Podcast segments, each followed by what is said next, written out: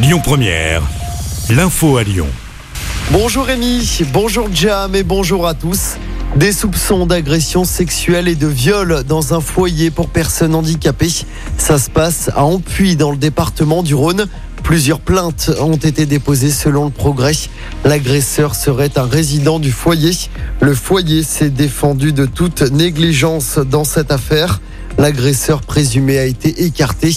Il a été confié à sa famille. Plus de 1200 votes du second tour de la présidentielle annulés près de Lyon par le Conseil constitutionnel. Ça concerne deux bureaux de vote à Francheville dans l'ouest lyonnais en cause des bulletins blancs qui ont été mis à la disposition des électeurs dimanche lors du second tour de la présidentielle, ce qui est interdit par la loi. Dans l'actualité également, cette enquête ouverte après le sabotage du réseau de fibre optique, des coupures ont été signalées sur l'axe Paris-Lyon. Conséquence, de nombreuses personnes ont été privées d'Internet hier dans plusieurs grandes villes françaises, dont l'agglomération lyonnaise. On enchaîne avec cette mésaventure pour les 130 passagers d'un vol Lyon-Dublin. Hier, ils n'ont pas pu décoller de l'aéroport de Lyon-Saint-Exupéry. En cause, un oiseau qui a percuté un moteur au moment du décollage. Après euh, deux heures d'investigation, le vol a finalement été annulé. La compagnie irlandaise a réservé des vols pour chaque passager aujourd'hui. Des solutions d'hébergement ont également été trouvées.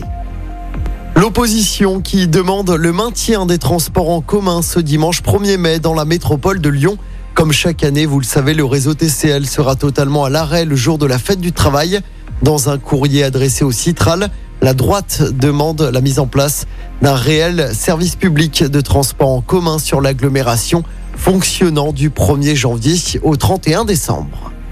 Dans le reste de l'actualité, le policier qui a tué deux occupants d'un véhicule soupçonné d'avoir forcé un contrôle dimanche en ouvrant le feu à Paris a été mis en examen hier soir.